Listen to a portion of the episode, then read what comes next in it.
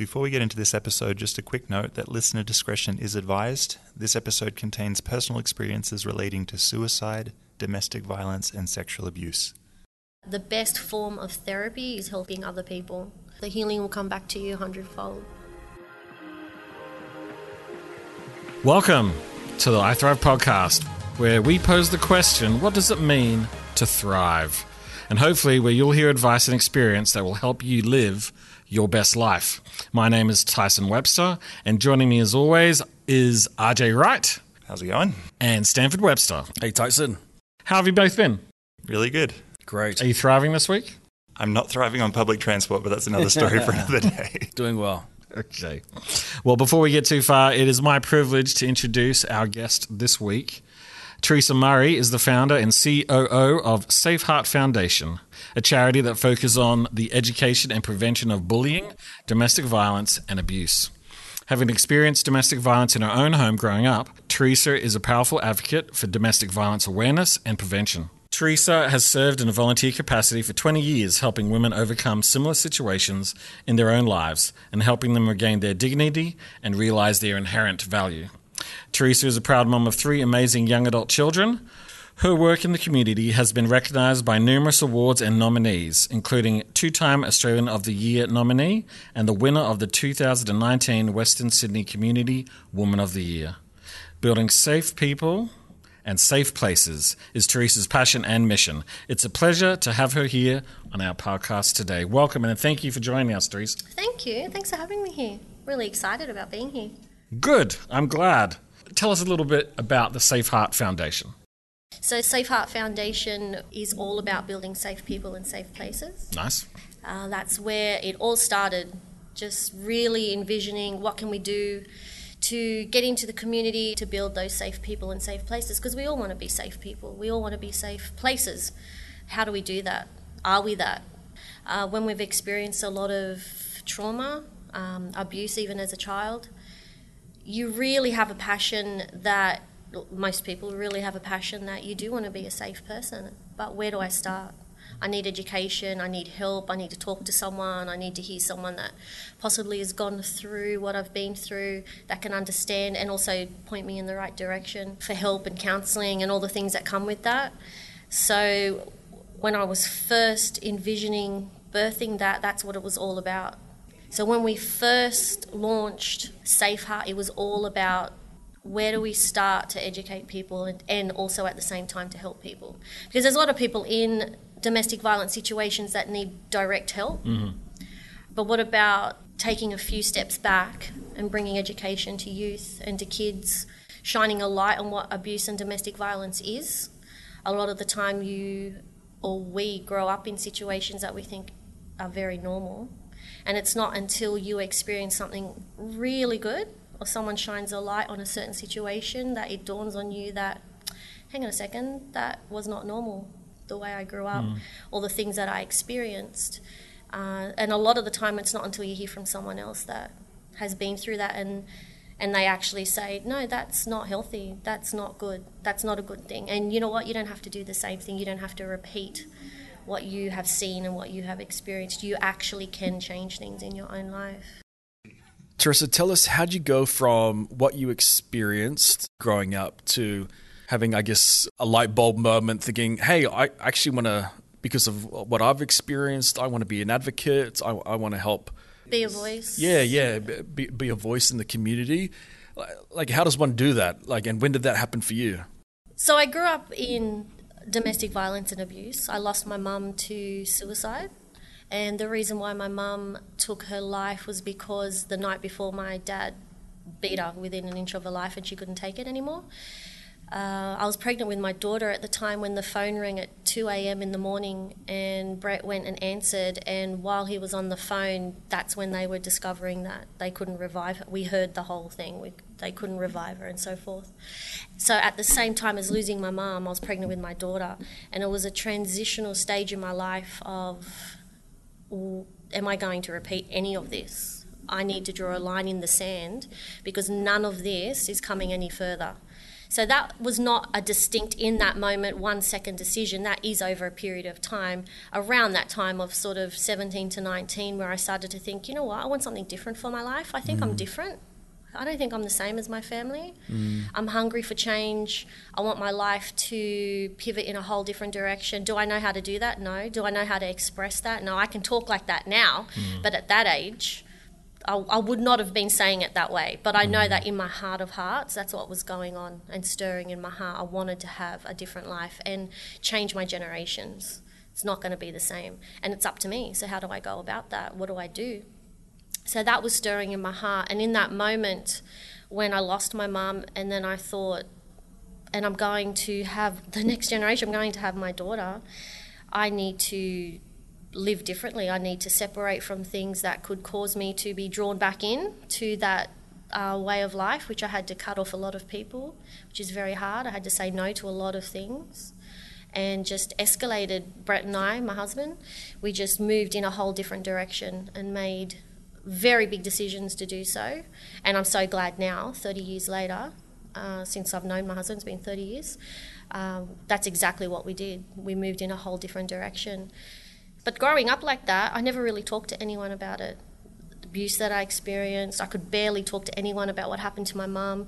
If anyone asked me, "How did your mum die?" Oh, she felt she died in her sleep. I, I just couldn't talk about. It. I didn't mm. know how. It was too painful. It was too traumatic. I didn't have a voice. It was just all locked up inside, and I didn't know how to get it out. Didn't know how to express it, and that's very painful. You don't even know you're going through that, but now looking back, that's very hard and that's very painful. And you're having children at the same time, and wanting better, and that was all over those years. It was uh, slowly coming down on me. It was it was weighing down on me. Never were you the, spoke were to. you the only child? I'm one of six. One of six, wow. okay. Yeah. Uh, but my mum had my five siblings quite young and all close together, and then had me 10 years later. so oh, okay. I'm, I'm, the baby and forever will be. Yeah, yeah. you always get treated as the baby in situations like that. They, my sisters are all like my mums, I guess. Yeah, so they were out of the home. They ran for, from for home a... as quick as they could. Most of my siblings left home 14. Yeah, okay. They were out, they were gone. Smart women good that they did so. And then I grew up, in a sense, almost like an only child when yeah. it's like that. You're yeah. sort of an only child, but you have siblings. So, um, more like uncles and aunties. They are, seem, yeah. Seem and my, like... my nieces and nephews are my cousins. You grow up like cousins because mm, mm. they're the same age as me or not much different. So they never would call me auntie. Mm. no, no way, never. Um, so growing up in that, seeing my mum beaten, um, experiencing sexual abuse from multiple people in my family. Um, all of that that happened, never spoke about it until I was about 32. I would say I was about 32, and the reason why, because I got to a stage where I was, it was PTSD. I was experiencing post-traumatic stress. Mm. Didn't know that's what it was though. I just remember getting to a point where everything felt like it was coming down on me. I couldn't handle things correctly. And I got to the point where I was numb. I just didn't feel anything. It literally physically, I would sometimes slap my face to feel something. Not slap it hard, mm. but just like, is that real? Am I here? You feel like you're outside of your body. You're watching everything from the outside. And I didn't know how to talk about that. I didn't know even that that's what it was or PTSD or anything like that. So I was experiencing these things thinking, I need help. I really need help. And if there's a God out there, which there is, help me. I don't know mm. where to start. I don't know where to go. What do I do? And then I was saying those little prayers, I guess, in my heart. And then all of a sudden, I came across someone that started talking about a program that was being run for people that experienced sexual abuse if they wanted to do it. And it was for free, which made it even better at the time. Mm. When you don't have a lot of money, I can't go out there spending a lot of money to get help. So um, that was like ding ding ding this is for me oh my gosh it's been created for me they wrote it for me this has that's how it feels you're like you know what i'm scared as heck i'm petrified but i've got to suck it up and do it because you know i want to be a better wife i want to be a better mom i want to be a better friend and you can only do those things if you're helping yourself and you're getting that healing because you can't grow, you can't develop, you can't invest in others when you're feeling like that. Although I was, there was so much more in me that needed to to grow and to bloom and to come out of me. That was never going to happen until I sought help.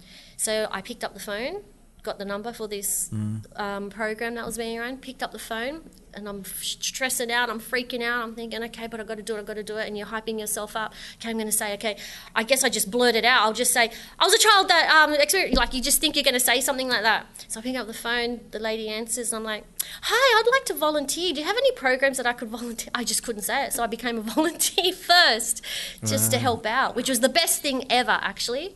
So I got involved in the program, started helping wherever I could. So they ran like small workshops if you had childhood sexual abuse. It was just a very surface, let's get together and have lunch and just talk. Let's just you know read through some things that may open up a few things that you might not be aware of very gentle which is exactly what you need when you're first starting you don't you do not need to be thrown in the deep end with something like that but I just I couldn't even talk then. I just I'll help. What do you want me to do? So I would turn up and set up the room and um, set up lunch for the ladies that would be there doing the program, the participants, and which was great because it gave me a time to see, hey, this works and these people are loving it, and it's a very safe environment, and that's where it really birthed in me. We need safe people and safe places and we can become those people and we can become those places. This is possible, and that's where it just birthed in me the whole the whole safe and having a safe heart where people can come to you and, and feel safe and talk and, and open up. So I was volunteering, helping out for about six months easy, I would say. And then I thought, you know, I need to tell these people that I've been working with, and I'm one of them. I'm one of these people. Because, you know, I guess I can come across, particularly now, but even back then, people would never think that I experienced anything that I experienced. People just assume, oh man, you must have the greatest childhood. You know, your family's fantastic, which they are. My kids are amazing. Our family is great. I mean, look at the work we do. You know, I have a great husband. So you, everyone just thinks your life is perfect, just put together. People just assume. Um, which is half the problem because you feel like I'm going to let all these people down if I go, oh, you know what, darling, man, I, I've, I've failed. I, that's not my life. I have suffered and seen some terrible things that you don't even want to hear. Sometimes you feel like you can let people down when they see you in a certain light. Uh, and I felt all that pressure at that time. But I just got to the stage where I thought, I've got to tell them. I got to, I've been through these things as well. And I did. And the lady that I spoke to was fantastic. And I told her you know, I experienced sexual abuse as a child. I experienced these exactly these things that uh, we've been talking about and hearing, and I'm one of the people that need help too. I really need help. So I sat in and became a participant, and it absolutely changed my life.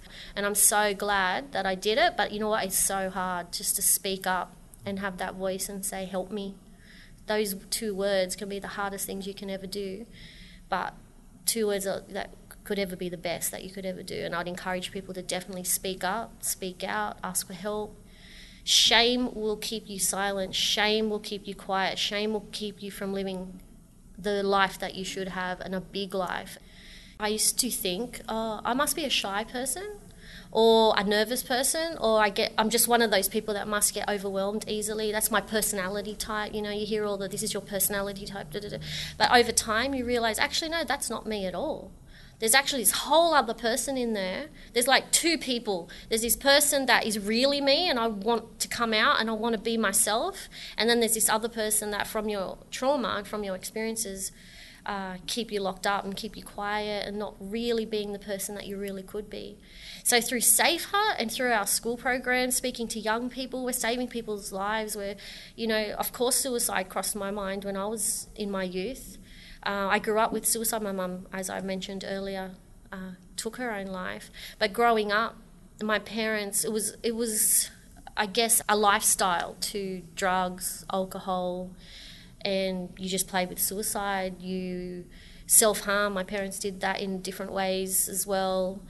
So it was very normal to see those things and experience those things. So when I got to the stage where I thought, now's the moment for me to to change my life. It was either I get help and have that impact and change my life or I die. But not die, uh, it wasn't a die in the sense of suicide. That's not what was crossing my mind at 32.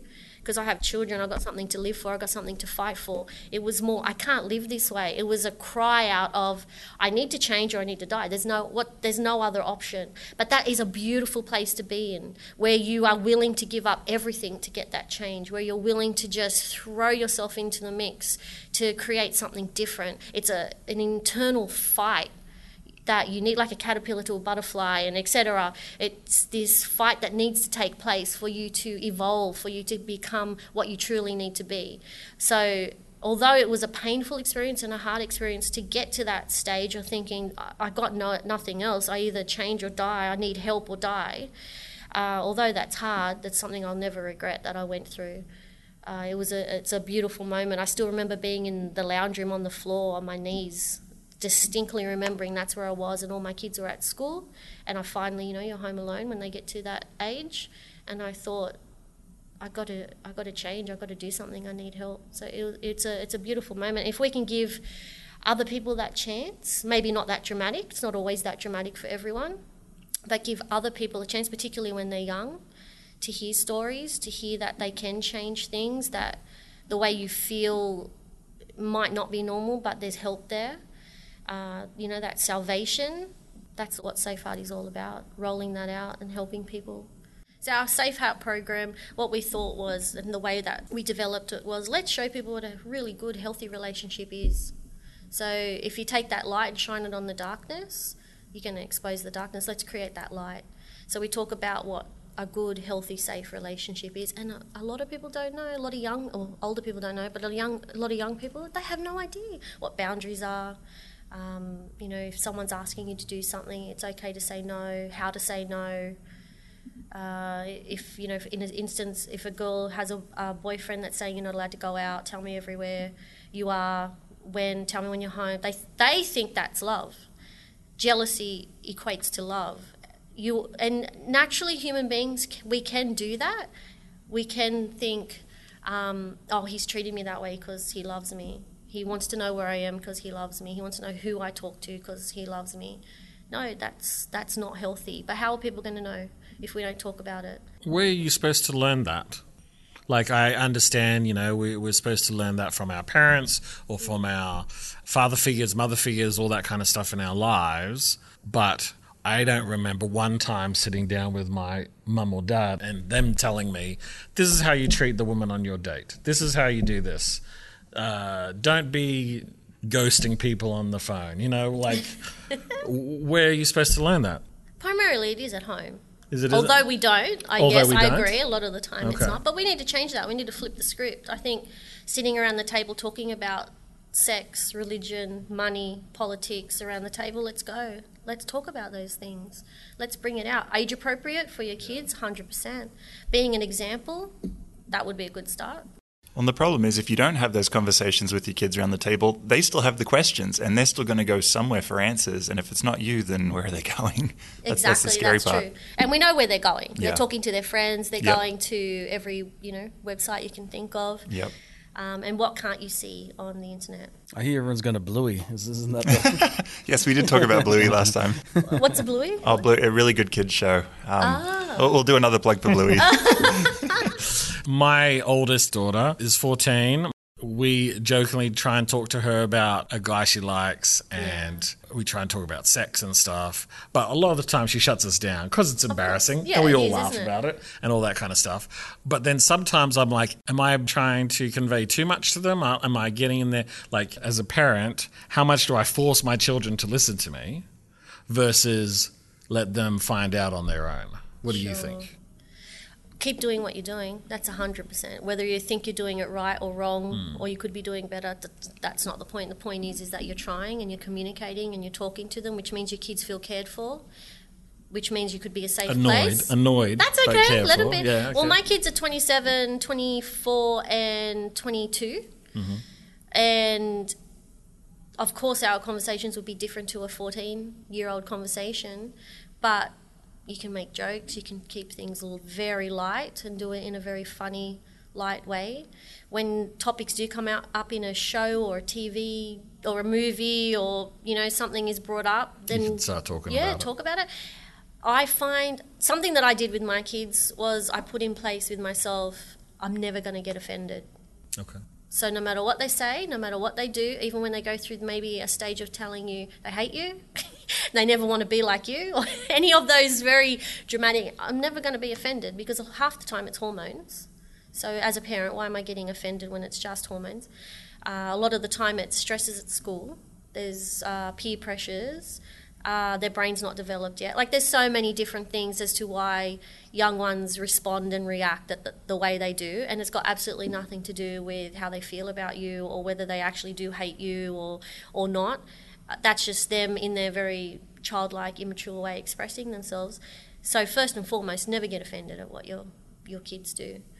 Um, that's something I put into place. And what that did was, no That's matter what, easier said than done. it is, it is. But if you keep self talk and you Yep. keep telling yourself, and you know what, you prepare yourself, yourself. So you take three and four steps back, and you go, okay. So next year they're going to be fourteen. So this is what I'm going to expect. This could be the things that will come into play. That could happen. I'm going to prepare myself now. You're gonna prepare. Yeah. Yeah. Think about it. Keep- Think about yourself as a young kid, and then Yeah, okay, this is what's gonna pre-plan way before the question comes up, way before the love that. situation happens. Pre-plan, it's your best weapon. So when they do do something or they come to you with something, you're like, I've got that in my arsenal. Hey, you ran that down, RJ. You've got young ones. Yeah, that's right. Stan's got an old one, 18. You've gone through all this. So I need I need you guys to give me a dialogue every year about what you've been dealing with, and I'll take notes. But hey, talking about it does, hey, listening Yeah. to other parents, talking with your spouse as well, saying, I've noticed this, I have a feeling. As parents, like, come on, sometimes we feel things in our gut, you know, that gut feeling, you're like, something's not right or something's mm. happening. Listen to it, because you know what? You're most probably right. It's not paranoia, something's going on. Don't move out of paranoia, do it totally different to, I just, I'm scared, I'm worried. Don't use words like that and start following them and stalking them, putting a tracker on your phone. Like, that's not really the situation that's going to cause them to be able to feel like you're a safe place and they can come to mm. you. So you need to be that safe place that they can just tell you anything. And you know what? You're cool as a cucumber. You might get upset, but you're not angry at them. You know, there's some situations that could happen in your child's life that, of course, it's going to upset you and you don't like it, but you're not angry at them. They can come to you and tell you absolutely anything. So my daughter talks to me about I- I'm hoping everything. she tells me she does, which I doubt. You know what? Sometimes uh, naivety is bliss. Is that how you say? it? Yeah. I don't want to. I don't want to know everything. You're 27. I don't need to. But you know what? If you got to tell me, if you want to tell me, you can tell me. I'll suck it up and I'll listen Yeah. to that situation. You know the important you things. You know, I'll take it. Yeah. And the best thing ever is telling them, "Oh man, I stuff up and I have stuffed up." And your kids love that. They really do. They love knowing that. Oh my gosh, because they do get to an age where you realize, oh, your parents aren't perfect, right? You, you mm-hmm. that dawns on you. Wow, they're human too. So, oh my gosh, my parents must have gone through that as well. Like it sort of dawns on them, and you see it when that starts happening.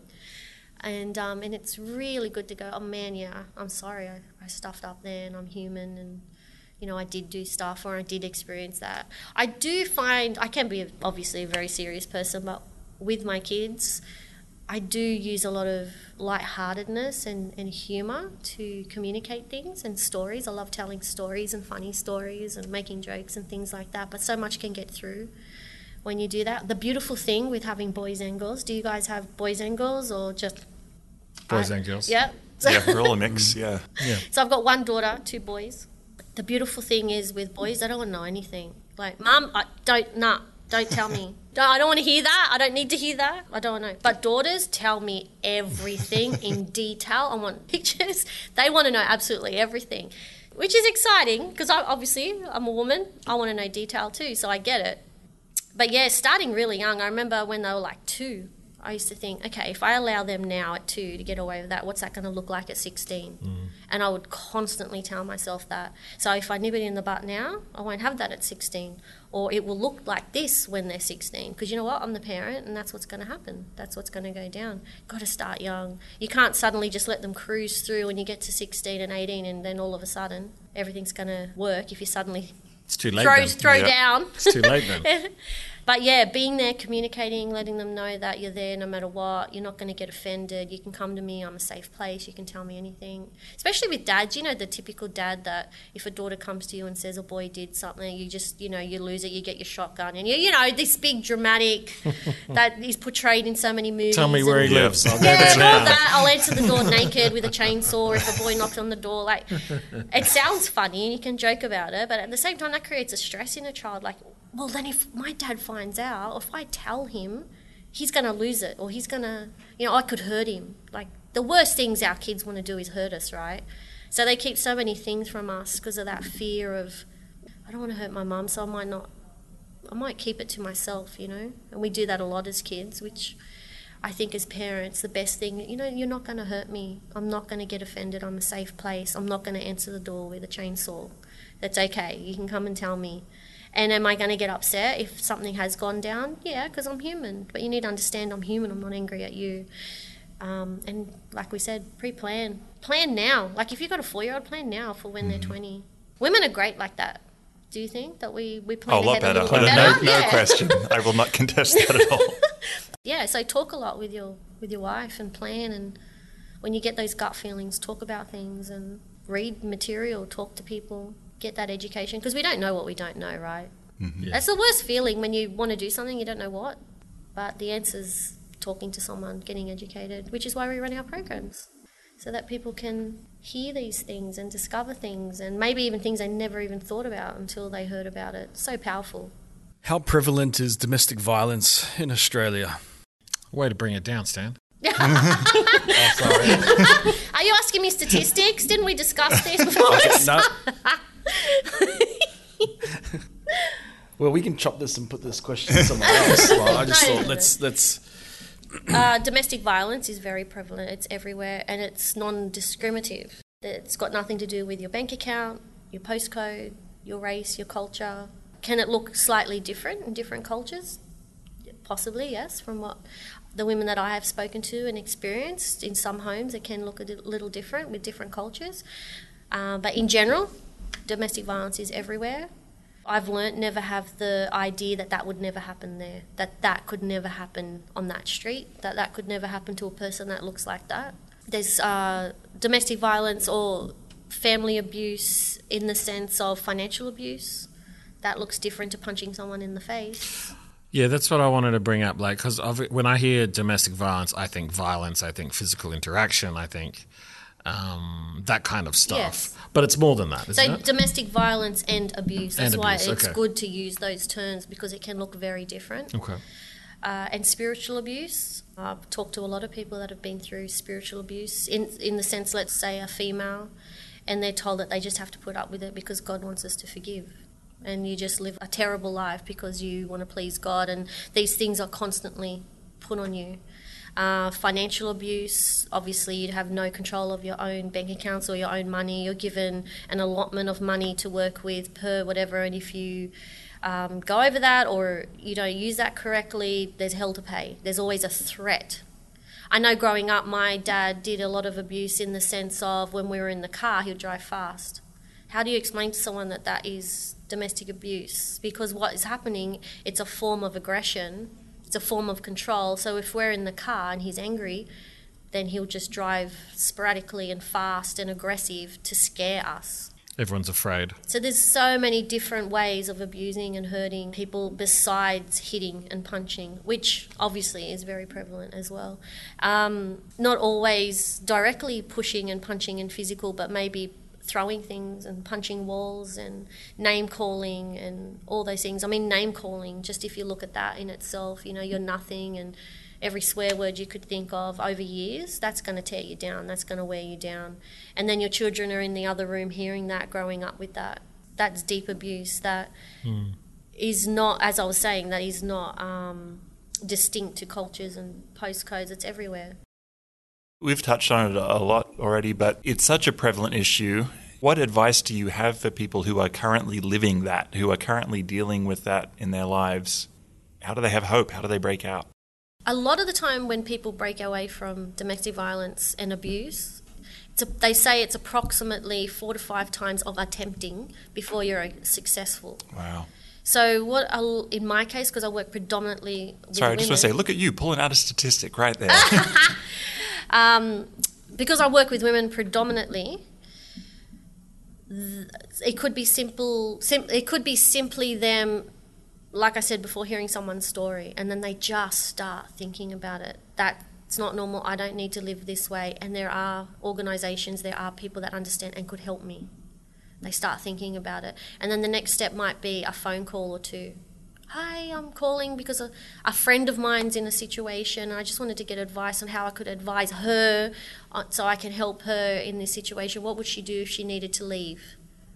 Uh, It can be multiple situations like that before they get the guts to leave. And sometimes they do leave and they'll come back. Because, especially if you're a mother, there's this natural instinct in you that you want your kids to have a home, that you, you feel guilty to take your children away from their dad that is a very big one that a lot of women will stay because they think they're actually doing an injustice for their children to take them away from their father. They need to see that they're actually being an example to their children. They're actually possibly saving their children's life and their own life uh, by getting out of that situation.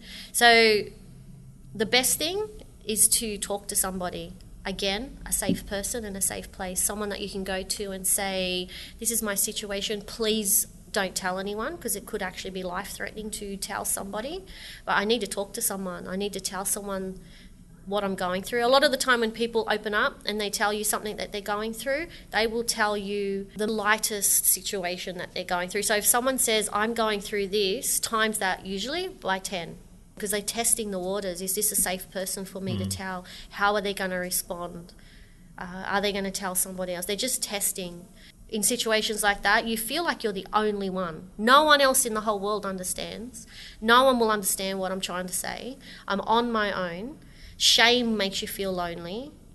So if you, more so than just saying, here, take this, go, I'll go with you. I mean, how powerful is that? Just to stand with someone, go with someone, walk through something like that with someone. That's one of the best things that you could do walk through with them. Not that we all have all the tools in these situations, because we don't. We don't have the tools. But taking them somewhere, helping them go to a place that do have the next step, that do have those tools to help them, whether it's transitional housing or shelter, food. Uh, a friend of mine that works in an organisation sits down with women and fills out all the forms that you have to fill out, all the Centrelink forms, and uh, which is daunting. Could you imagine you're planning on leaving or you have just left, you've got four kids to feed, and you need to sit there and fill out forms and go online and log in and register and like it is crazy. So someone can sit with you and help you out and walk through simple things like that. Very powerful. And then they'll take that next step and they'll mostly be more successful in not going back to the situation, saving their life and their children's life if it's a life threatening situation. What can three average guys do to help eliminate and minimize domestic violence? You know, are there warning signs or manifestations of small forms of, of abuse that we should look out for? And when we see it, do we intervene? And what, what can we do? I would say that it depends on the situation. I mean, is it a neighbour, for example? Say it's a neighbour and you can hear, which I have actually heard, you know, they're they're full on going at it, and you can, and it's not just a once off. You know, you can hear, you know, people argue. We don't need to put, you know, simple arguments under the banner of domestic violence. That's the other thing we need to do. Ex- same with bullying, understanding actually what it is. Mm, because a lot of the mm. time we get confused and we think if someone has raised their voice for a moment, they're in a domestic violence situation. And My we can wife's get been it- accused of that. It's just with kids in tantrums in the car. It's like, are you abu-? like one lady full on came to her and said, "Are you abusing your children?" It's Yeah, yeah, it's- because that's what I do in public is try to make a scene to.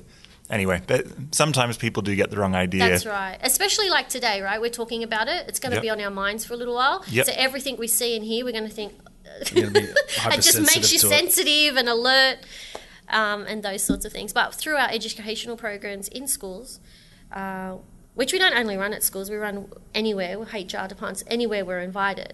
Uh, we do talk about what it is and what it's not when it comes to bullying and domestic violence and having a look at that so that we can understand are we being bullied? Are we in a domestic violence situation?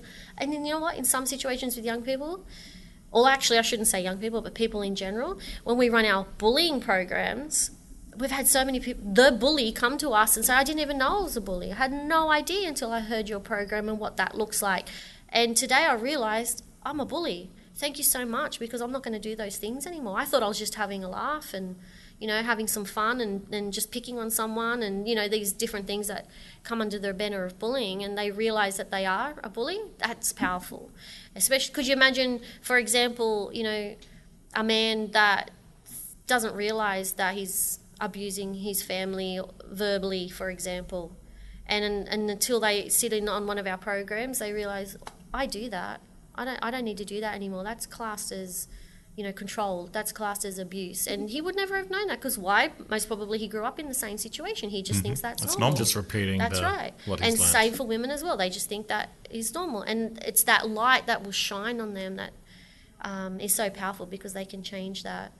And that's the exciting part to do with our program when we see those changes happen and not just victims come to us and talk to us, but the perpetrators realize that they're a perpetrator and they're going to change. And from a young age, how exciting. Yeah, that's I mean, a lot of bullies stay bullies into their adulthood, and a lot of bullies can be um, abusive as well in their, their adulthood. That's how it grows, and that's where it leads as they get older. So, if you can stop that before it gets to that stage, it's so powerful, and you're changing generations by doing so. You and Brett have done a lot of work in schools. You know, young relationships, are they healthier these days or, or less so? What we're finding, particularly in the area with um, porn, there's such a porn epidemic that a lot of young people are not learning correctly about sex.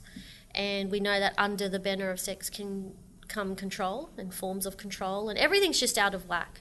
Everything is just all over the place, and um, kids are not finding the right education when it comes to sex and relationship and intimacy and connection and attachment. These things are getting lost. So we know that things like porn destroy relationship. They destroy us being able to relate to others, to sympathize with others, to connect. We we it, it tears us down and we can lose those things that creates a healthy relationship and because young people as young as you know as soon as you put a device in a child's hand really which is yeah, pretty everywhere. You can see two year olds a lot of the time with some device with no limitations on it, and off they go. So we're finding a lot of young people having porn addictions from a very young age, which is causing the problems that I just uh, mentioned before lack of communication, connection, attachment, knowing how to treat another person. Um, thinking that it's all about their own sexual desires and not the other person um, they- that's getting lost. And sex education in schools, I'm telling you now, is not going to help that situation at all because it's very. Uh, sex education in schools a lot of the time, I can't speak for absolutely everything, but a lot of the time is very f- just physical. This is this part, this is that part, this is, you know, it's very black and white and straightforward and things like that. They're not being taught how about healthy sex, which is actually respect for the other person and connection and healthy attachment, um, boundaries, we you know we don't get taught those things. So where are we going where are we going to get Where are we taught those things? At home really we do. We need to talk about those things and and be an example in our home of those things and show affectionate affection to your partner and show boundaries and I know that it's hard. I'm not saying it in the way as a parent that it's easy. I know that it's not. It's definitely hard especially when I was younger and topics would come up and I hadn't dealt with any of my situation my upbringing my experience and had so much shame around it I, I didn't know what to do either. I mean, if a topic came up, or if, my, if my daughter would have said something along the lines of "a boy likes me" or anything to do about sex or anything like that, uh, from memory, shame just hits you. So it shuts you down, and I didn't know what to do, and I mostly didn't deal with it properly at all. Thank God they were young when I um, started to get help and education and, and change. But I do remember times where that would freak me out. I would get very nervous and anxious about those topics.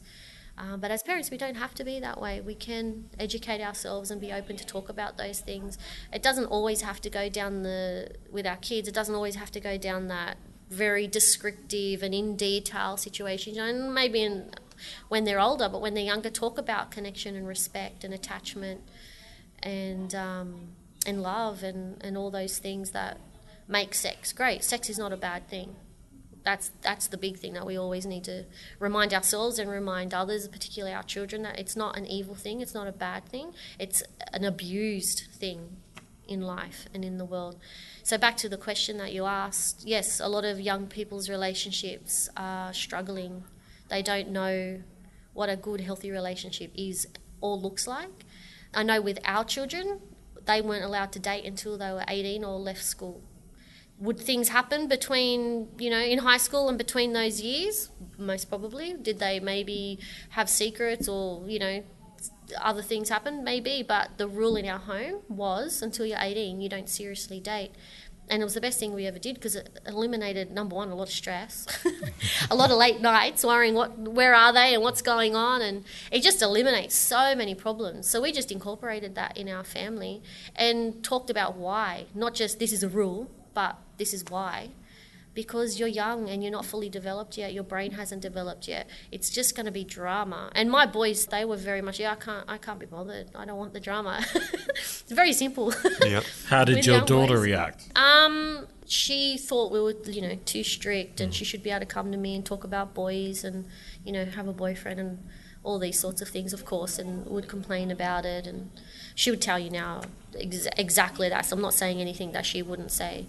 uh, but now at 27, appreciates it and loves it and um, is in a healthy relationship now. And uh, a lot of people come to her for advice and talk about those things. She's one of those people, I guess, growing because she grew up in our family that people come to and talk to and feel safe with.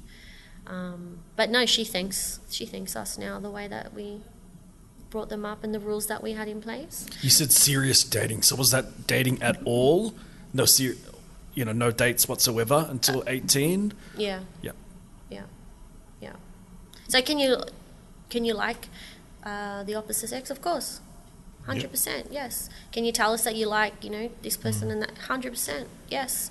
But actually dating and being in a relationship Ex- what, at exclusive fourteen, and stuff. Yeah, yeah. yeah. like come on. Yeah, I, I wish there was a healthier dating culture. Yeah. It could, should just be able to go out like strictly as mates and and have, Have- fun. have and lots it doesn't friends. It doesn't have to be so intense. You Yeah. know, you don't have to be going out with someone to and then all of a sudden you're isolating yourself from your friends, Go to- go to a from all the fun know? things, from youth group, from hanging out, and it's just you two for six months on your own at 14. Like, no, it's not. That's not going to happen. Not happening at all. um, a lot of the time, as parents too, we feel like we need to give our kids privacy.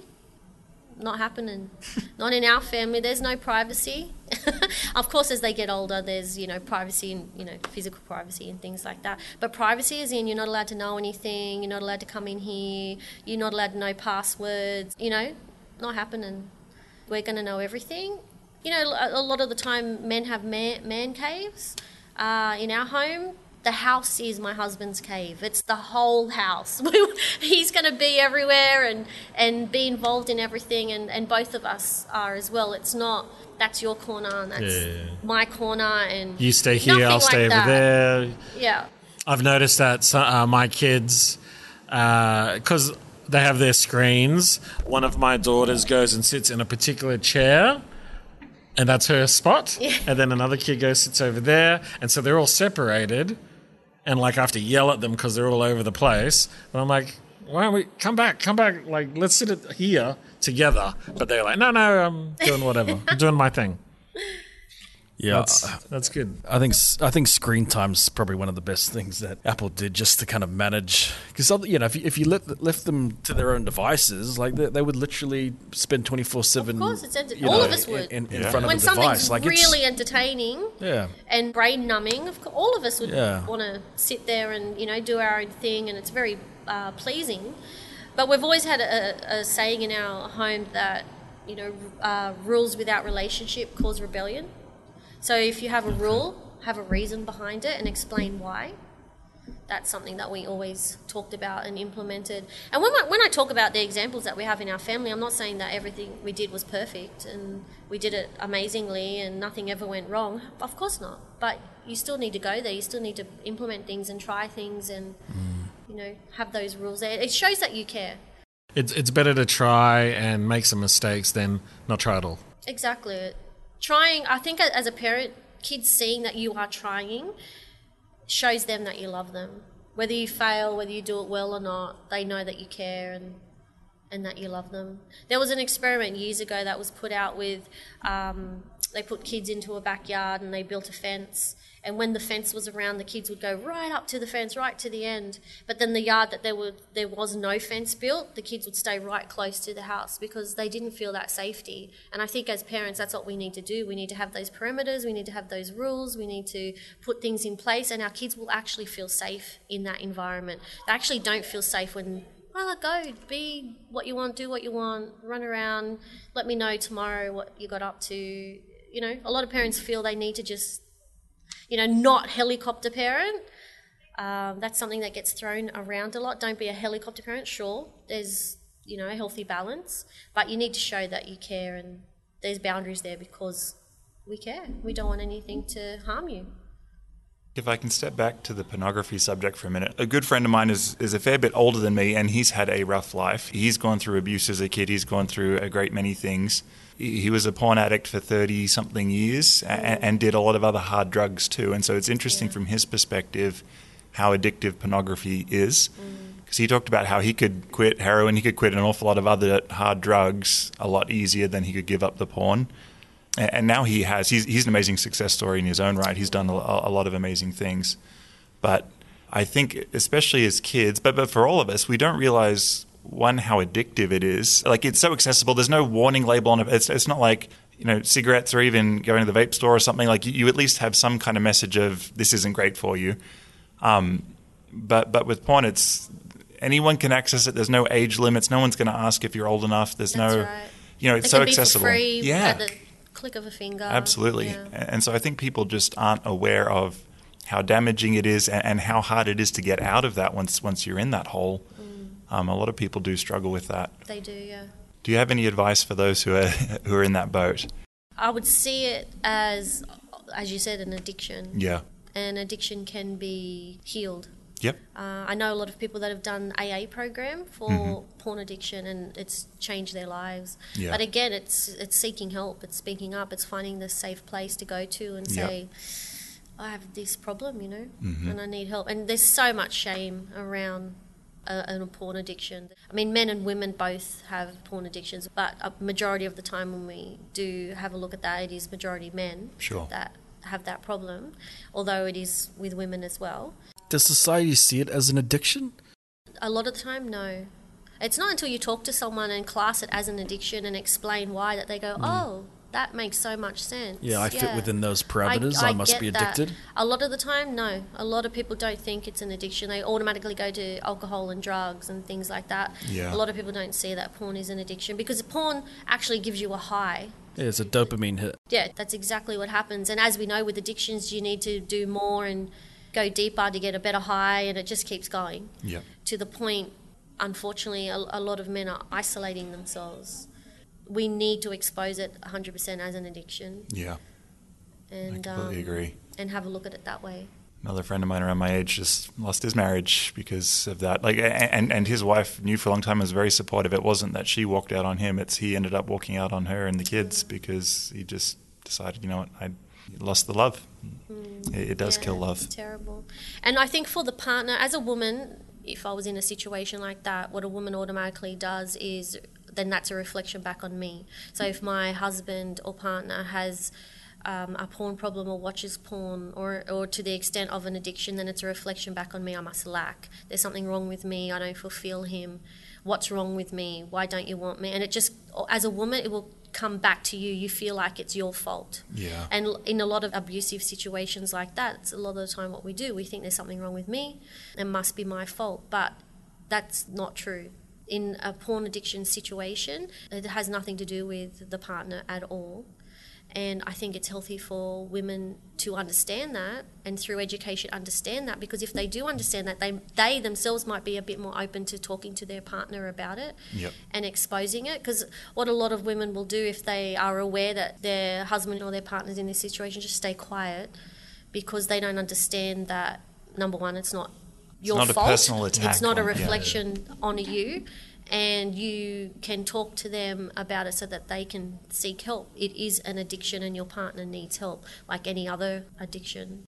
Thank you for that. Yeah. Terrisa, what does it mean to you to thrive? I think one of the best ways to thrive is helping other people. That's something that's always driven my husband and I, helping others. Um, and I have a saying that the best form of therapy is helping other people. You think you're helping them and you're healing them, it comes back to you a hundredfold, and it's so powerful. Uh, so if there's ever a situation where you think, you know, I have a problem and I need help and I have, you know, something going on in my life, one of the best ways you can heal that is to get involved somehow find an organization with to do with something that you've experienced or need help in and help there whether it's you know financial or through volunteering or you know having a voice getting involved yourself will bring that healing back to you a hundredfold Beautiful. Thank you. you see on social media there's this self-love pandemic mm-hmm. and there's there's very little about just helping others it's all about hey now it's it's time for me Yep. i'm Oh, putting there's my so fir- I'm, much I'm of it, putting my I'm. I'm putting me first you know i'm going to do this i'm going to do Yeah. this i'm going to do this and there's Um, and there's so many memes there's a and so lot less hey i'm going to help i'm going to help others like so much out there of I'm just going to snuggle in the lounge and watch Netflix and I'm just going to me and I'm just going to feed Me me, and I'm time. oh me time, time. and oh yeah there's so much yeah it's crazy it's like anything that you just got to stay away from all types of extremes it's it's, It's it's, only- dangerous It's that addiction thing. If you do anything to an extreme, it's not healthy. yeah Um, or you're using something to get a high Yeah. or to satisfy yourself and And, and you can't tell me those people who are posting uh, every minute of their day, that's not an addiction. That's not a high that they're getting from. And it's still me focused, right? It's, yeah, here's my life. eh, And not saying it's bad to be an influencer or have that, but No. But yes, if your entire life is wrapped around me, then you're missing out on opportunities in, for in helping others Other and venues yeah, to grow and but to- also having to a bigger help.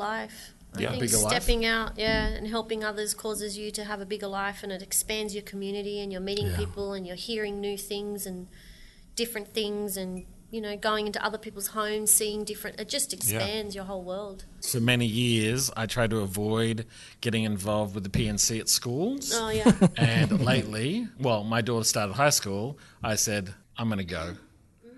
And now, like, I know all these new people. I know the principal. Like, my capacity to be involved has grown, like you were saying. Mm. I have a bigger life because I decided to put myself out there and, and be part of something. but your that- capacity grows Yeah. and then you learn things that you most likely wouldn't have learned you know not being in those situations true.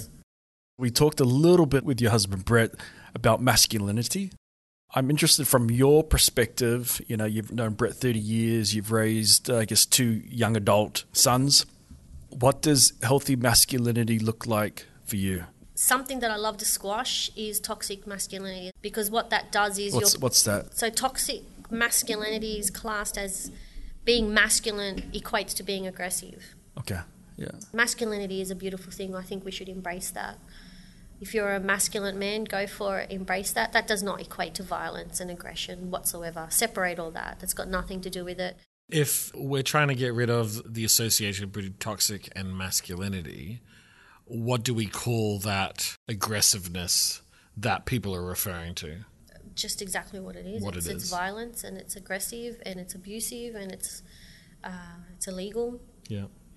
Calling Call it what it it is exactly what versus it not associating it with masculinity. Okay. because masculinity is a good thing and it's trying to put those two things together Yeah. to make masculinity sound a- a negative thing and no it's not we refuse to accept that because those bad traits aren't limited to males, that's correct right? That's you, you get that. You can have aggression and all those characteristics in female too. definitely Well, and it doesn't just mean because you're a immediately- male yeah. doesn't necessarily mean you're aggressive yeah.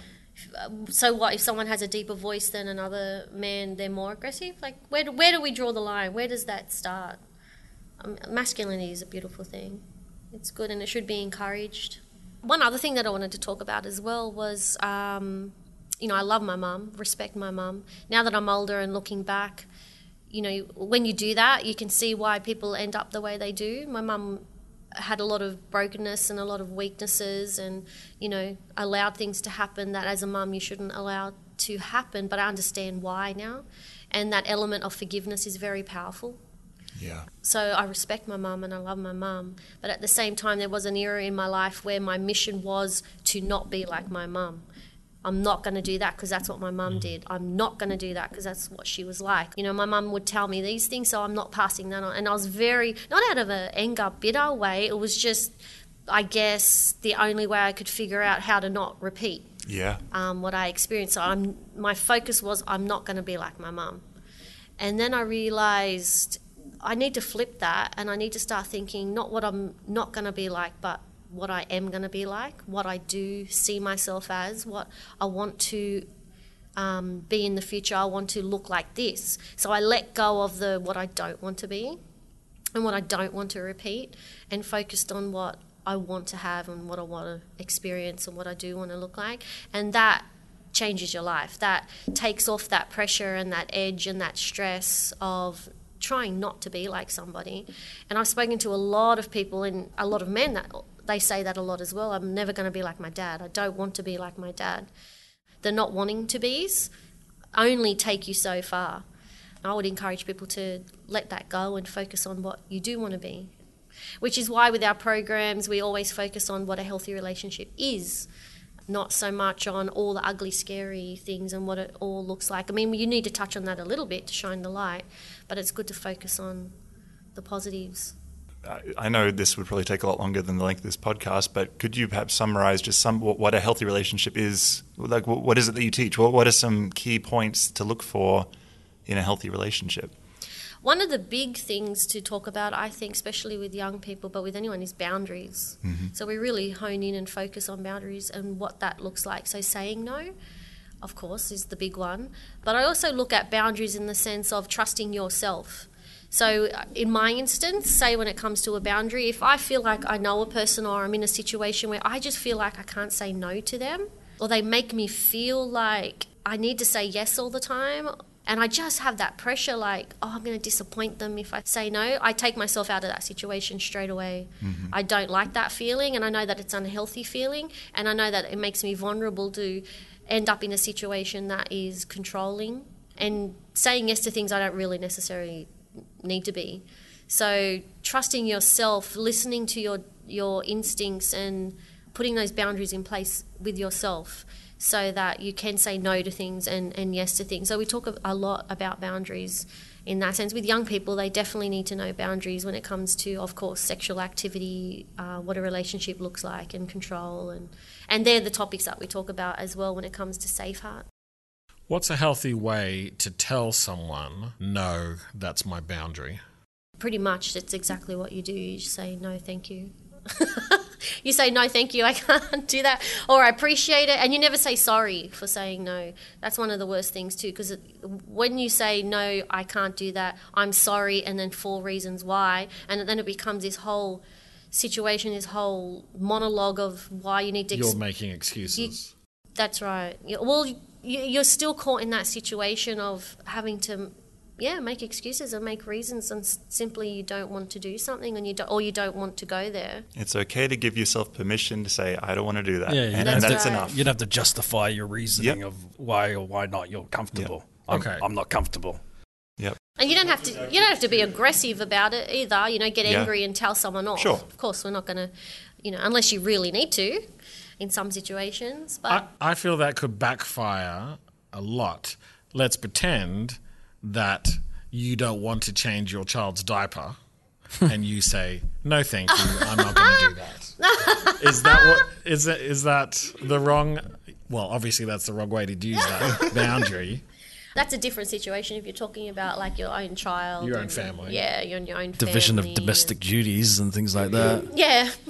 I don't want to put that load of washing on. No, and I'm not giving you three reasons why I'm not doing it. Like it. That's. I think it's a. Is that a? That's getting back into control, Yeah. where we were talking about you trying to control a situation that you have a lack of control, and therefore that turns into some sort of mental or domestic abuse. I think you can talk about those things. Like in that kind of issue, if you're talking division of labor between you and a, and a partner or spouse, I don't see any issue with saying, look, I really don't enjoy doing this, or this is really something I'd rather avoid. Can I pick up the load somewhere else? As long as you're not just forking off all responsibility and saying, good luck to you, I'm, I'm off to play golf, then, you know, th- there's probably somewhere like my, my father in law is a brilliant man. He hardly ever changed any nappies his whole life. They they work that out. Like like that didn't destroy their That's relationship. between them. That's Yeah. between them. Now I don't mind. Like I, I would deal with poop a lot better than vomit. That's just me. Like I'll, I'll wipe as many poopy butts as I need to if I if my wife will deal with the vomit, and we've made that work so far. But like, everyone's different. I, I think You're the poo guy. I'm yeah I'm the poo guy. in a family, you sort of do find your roles though. Like you tend to, each of you fall into. So you do that, and I do that. That you find not necessarily that's a male thing, and that's I'm not saying that, and that's a Yeah. female thing. You just find that you're good at that, so or you like doing that, so you fall into that, and I, I like this, or I fall in, or I have the time to do it, and you don't, and you just sort of fall into those roles. I, with Brett and I, there's things that he does and I do, you know, around the house and things like that, and we still do now after you know 28 years of being married because it's just worked out that way.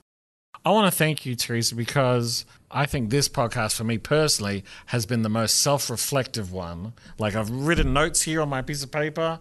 I'm, I'm thinking, oh, am I doing this? Am I doing that? I'm going to go home and do a lot of thinking about how I can be better, how I can help those around me.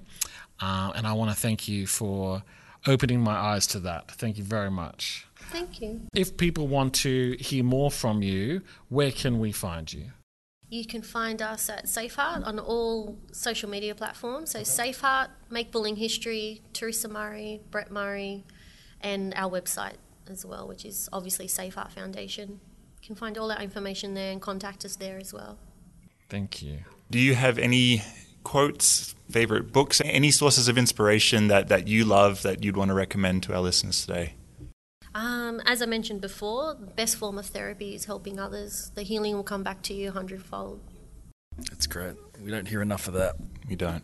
Well, thank you again, Terrisa, for being here, being able to, to spend this time together, and to talk about the wonderful work Safeheart is doing and how we can thrive more by helping those around us. Our mission is to motivate and inspire you to be your best self. This podcast was brought to you by iThrive Nutrition, a premium range of Australian made practitioner strength supplements specifically formulated to help you thrive. Whether you're training, recovering, or just relaxing, iThrive Nutrition helps you do it better. You can learn more about iThrive Nutrition at ithrivenutrition.com.au or follow us on all the social medias. Have a great week. It's time to thrive.